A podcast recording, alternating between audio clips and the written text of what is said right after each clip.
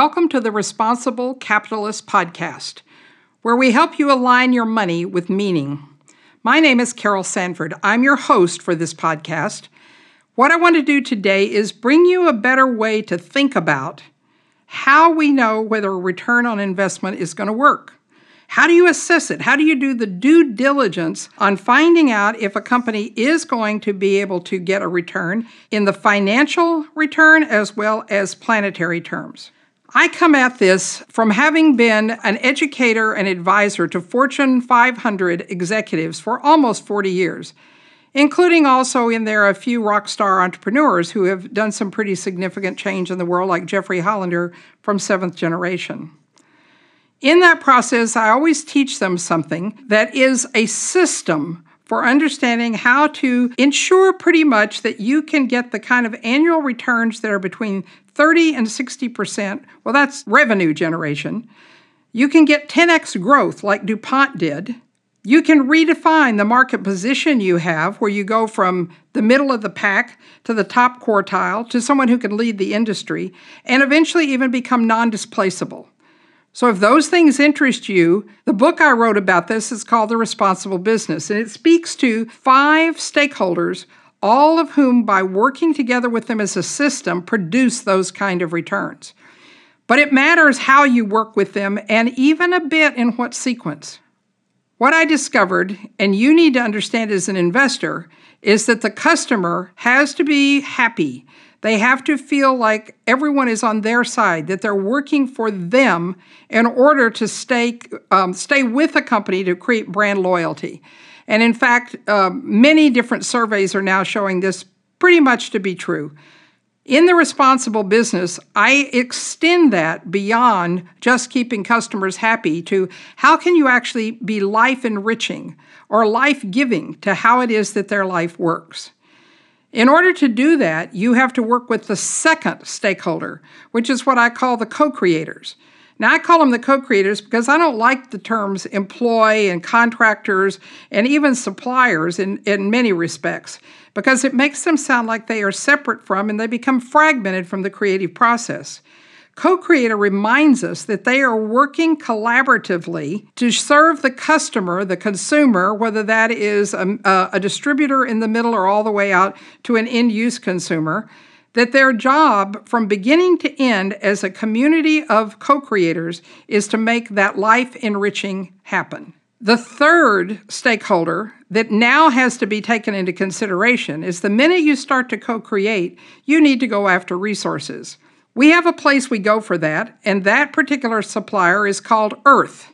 Earth has an agreement, in fact, expects a return on the investment that she makes.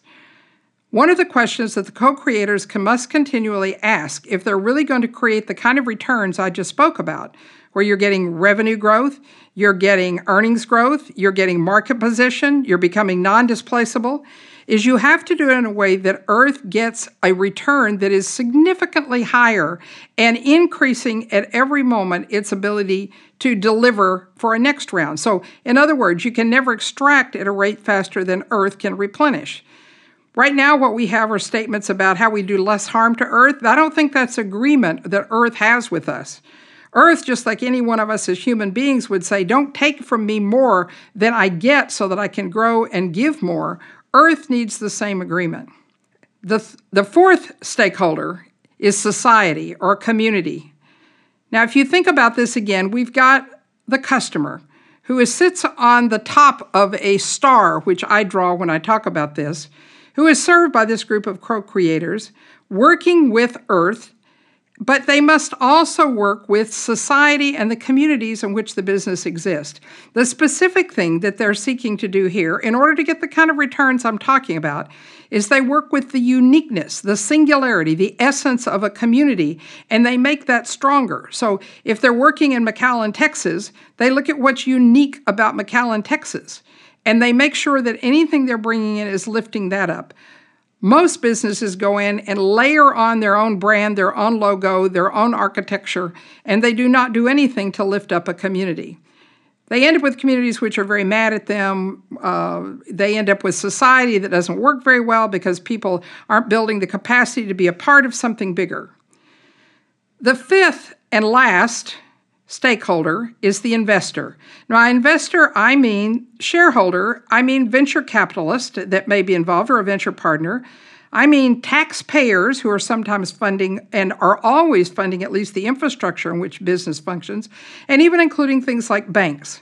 Now, the interesting thing is that if you work in this mode where you start with the customer and make their life extraordinary, with the co creators using their unique growing and developing capacity to deliver on that, working in a cooperation, in fact, a collaboration with Earth, working with society and making each part of society unique and more able and each community more unique, then the investors get the return.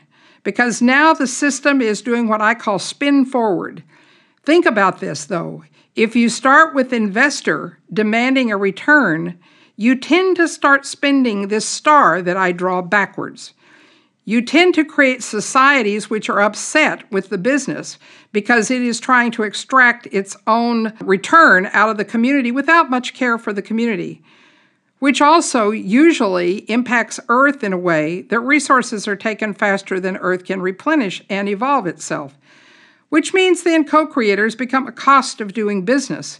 And pretty soon, the co creators are not serving the life enhancing capacity of the consumer, and they lose the loyalty and are quickly stolen away by another supplier.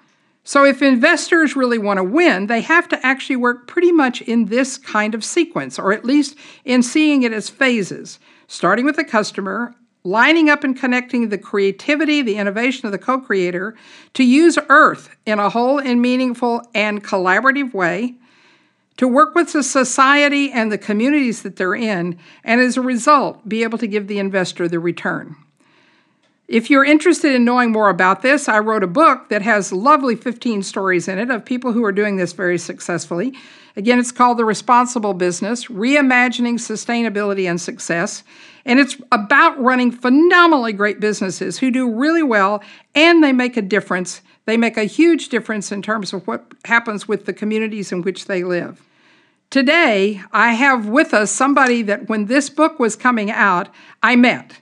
And in fact, I got so excited because Paul Herman, who owns HIP Investors, that's HIP, like we're really hip, but it stands for Human Impact Profits. Um, I met him and found that he had created a company of investors and funds which were assessing a company and rating it, saying this company is meeting the criteria which we consider to meet the sustainability, the human society, the gender and diversity uh, criteria that should be met. And guess what? They were my five criteria. So, Paul and I have become good friends and collaborators in much thinking, and I'm so excited to have him with us today, and I know you're going to enjoy this conversation. Welcome, Paul Herman. I'm so excited to have you here with us today. Uh, would you, for my audience, introduce yourself and speak a bit to the work you do, and particularly, I think it's pretty unique what you do and how you do it. Would you give people an introduction to how you do your work?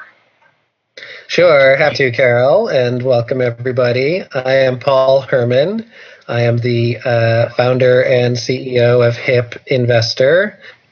HIP stands for Human Impact and Profit, and uh, it now also stands for Higher Impact Portfolios. Uh, our business is essentially to rate the underlying sustainability of all types of investments across all asset classes. So it includes stocks and bonds, public and private, real estate and hedge funds, and even for some family offices, their artwork. So our business is producing ratings on investments and then uh, helping build portfolios for investors. So it could be families, family offices, family foundations, uh, as well as advisors fund managers and 401k plans. So we're really excited today and, and dig more into how to be a responsible capitalist and responsible investor. And give people just a hint about why the way you work on it you think makes such a difference. I, I know you have a, some special ways of working that give you portfolios that can have the title high impact portfolio on them. Sure. Well, first of all, our team at Hip Investor, which is uh, quite strong, uh, everybody is cross disciplinary. So we're either cross sector, across business, social, government, academia, uh, or we've and or we've had cross industry experience, um, you know, such as computer science plus environmentalism. Um, so that's one unique view that we bring that uh, many uh, investments or investment advisors or managers don't necessarily have. Second, the view that we bring and how we look at the world is it's a interconnected world, and one of our clients uh, has called it uh, compassionate systems thinking.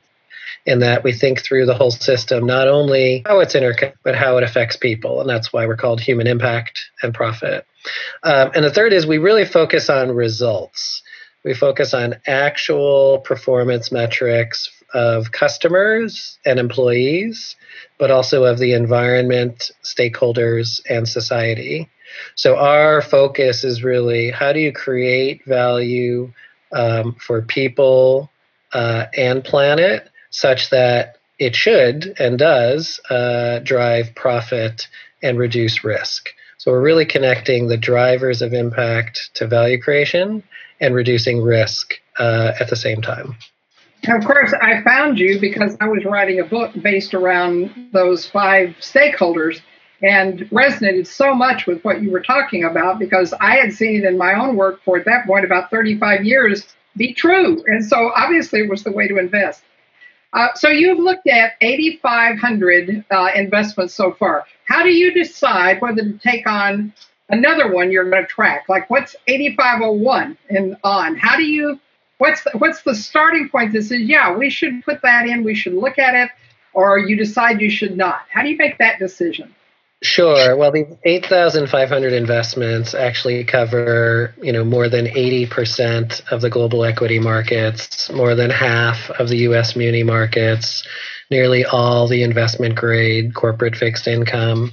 Um, so our goal, you know, is about 220 trillion dollars of financial value globally. We cover about 70 trillion. So we cover about one third or 70 trillion of that global financial value. So 8501, 2, and 3 is really focused on more and more coverage of what investors want to either are investing in today and need to know how impactful or sustainable it is, like their mutual fund or ETF, uh, as well as the next private venture uh, at that is be more efficient with water, be more empowering of women, create more access to healthcare. So that's driven both by investors asking us to rate their portfolios, as well as advisors and fund managers and 401k plans wanting to rate their investments for their clients. Um, so the way that we go about it is really we you know apply the methodology we describe in the hip book. Uh, we have a template and methodology to show how those sustainability and responsibility performance results link to financial value and therefore how you can strengthen your overall portfolio um, to both create a positive impact and have the potential for higher risk adjusted return. Um, uh, so we continue to build that out, and you know we should be at 10,000, and uh, and so by 2015 we'll have about uh, you know more than 10,000 investments have rated, and more than a thousand mutual funds and ETFs that we've rated, and that will continue to drive fund managers, advisors, and investors to seek out the most sustainable or most impactful investments and reward positive behavior with um, more capital and draw away capital from things that are having a net negative impact on society. Um, you know, you are an entrepreneur yourself. Uh, you actually help a lot of people figure out whether to invest in them and how they work. What do you? What would you say is your source of innovation, creativity. I mean, even a little about how did you get to be who you are? Uh, because you're really doing some pretty unique things in this space, I believe. Could you speak to how you got to doing that um, and kind of what still drives you in that space? Sure. Well, that's very generous of you, Carol, to to call that out. But uh, I mean, my background is a mix of a finance degree from the Wharton Business School, uh, management consulting expertise at McKinsey with Fortune 500 companies, working on the Hanford nuclear site uh, that used to make plutonium hockey pucks for missiles and figuring out how to make that an environmentally sustainable site, uh, and funding social entrepreneurs at Ashoka uh, in North America and around the world. So that combination of business, social, government, along with um, some academic experience in teaching um, sustainable capital markets and responsible investing to students around the world. That multi sector really has come together, and I was inspired personally by John Sawhill. Um, uh, who was a director at McKinsey, was president of Nature Conservancy, was the president of NYU, and was head of the Super Fund for Jimmy Carter, President Jimmy Carter. So that was really was the inspiration for bringing together a cross-sector career, which when you travel to more than 40 countries around the world, um, like you have, you can see real problems on the ground around the world.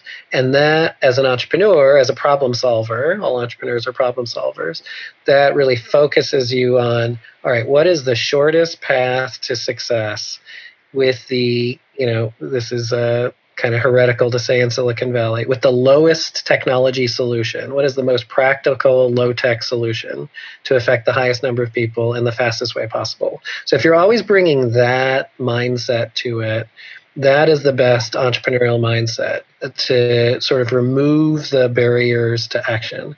Now, certainly, there's many information-intensive, high-tech apps that can solve problems uh, worldwide and help people bring people to water more quickly or educate girls online uh, and the like. But really putting it through the screen of what's the no-tech solution, the high-tech solution, where what are ways that we can get initial traction today to help people today to show that this model, you know, this business model or new product works. And when you can do that in a pilot, um, that's very credible to investors. Investors want tangible, they want vision, but they want tangible results. So, from my experience, the more you can show tangible pilot results of something that works today, that can get better over time. Um, that really leads you to entrepreneurs who are really um, solving problems in business entrepreneurship, social entrepreneurship, or both. Um, so, one of the um, groups of people that listen to my podcast are people who are becoming interested in doing more of this kind of investing. Sometimes they've done none, and it's very hard to start and step your foot into trusting that everything you've been told forever is not gospel. On the other hand, there are others who have stepped in, but what they've been doing is maybe funds they've picked that just don't do all the bad things they're worried about, and they're trying to figure mm-hmm. out how to go a step and maybe grow their portfolio. I mean, there's even a group now called the 100% Club where people are saying, all right, everything I make, everything I invest is going to go this way. What advice do you give people in starting and moving a little further, you know, and crossing those boundaries?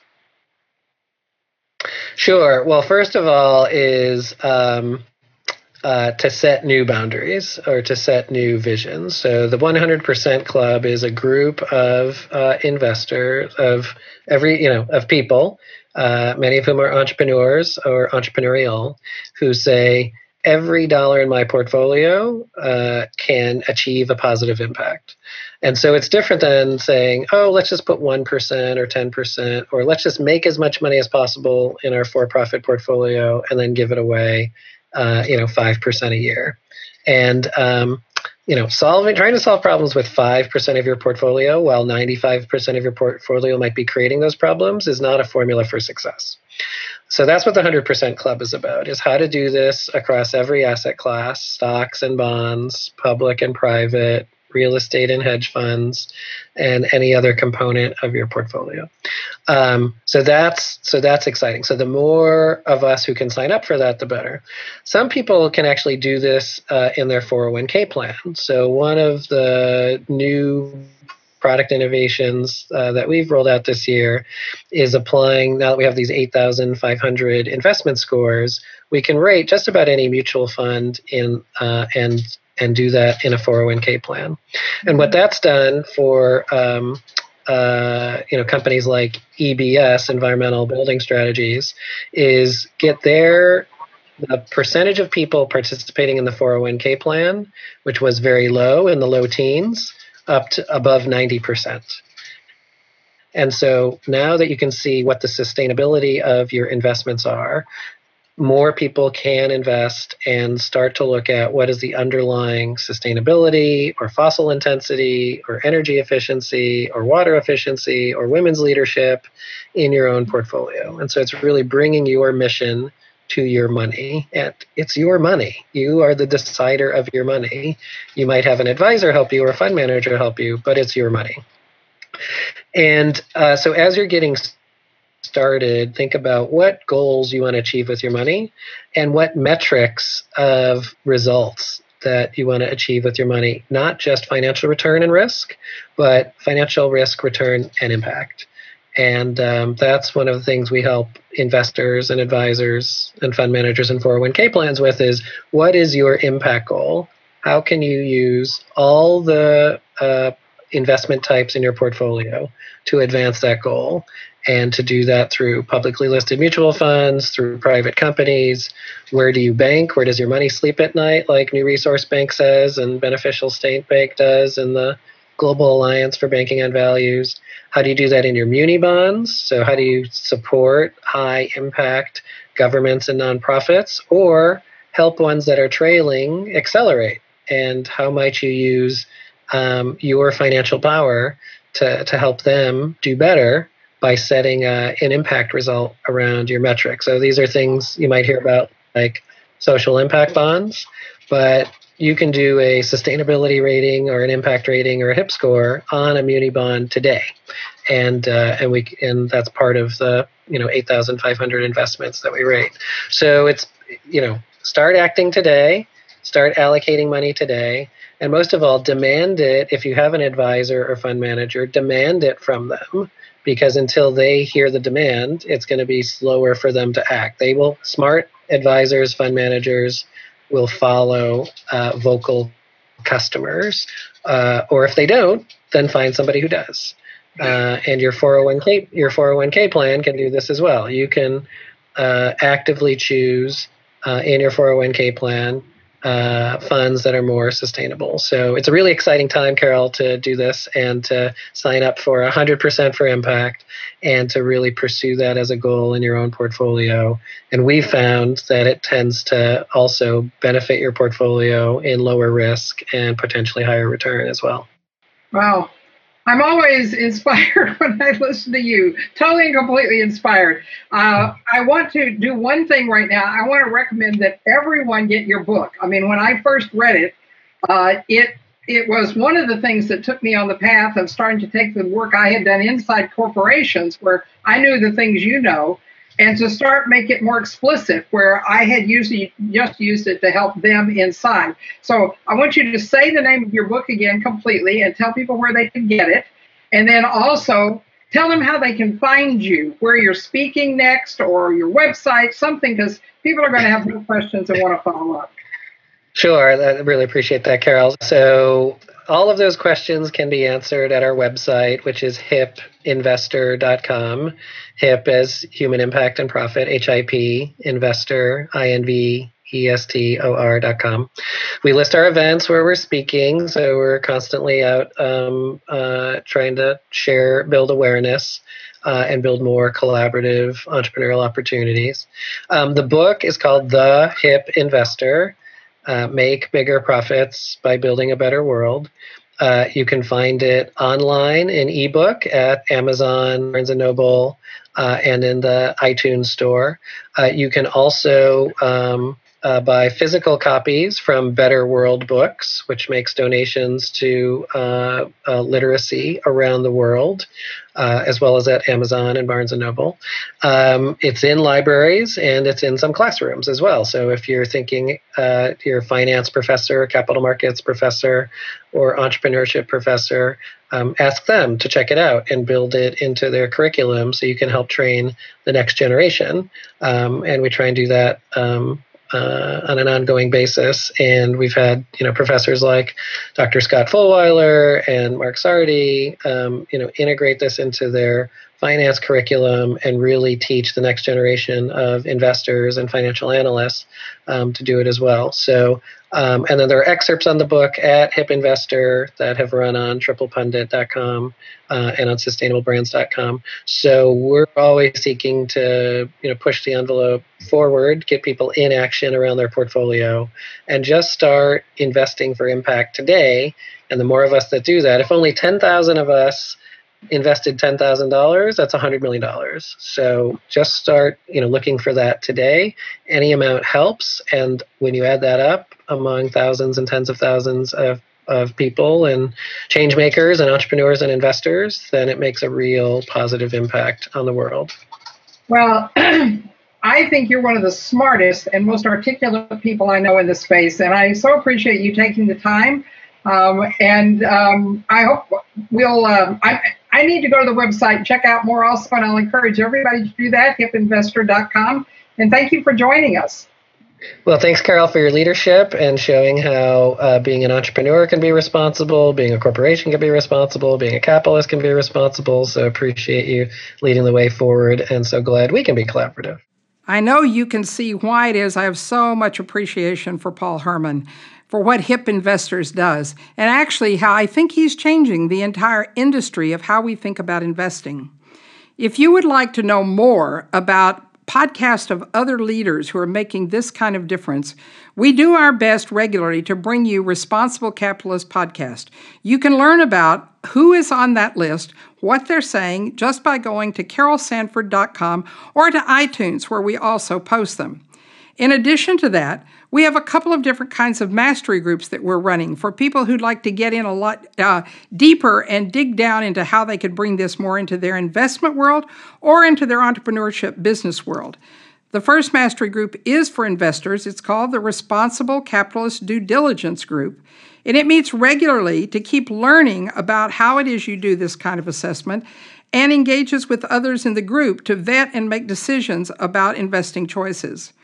The second mastery group is for entrepreneurs who want the same level of rigorousness as if they were going to be assessed by an investor, and sometimes they are. So, if you'd like to know either about the Responsible Capitalist Mastery Group or the Responsible Entrepreneur Mastery Group, you can find more about it at carolsanford.com. And you can hear another podcast here soon, and we look forward to seeing you here.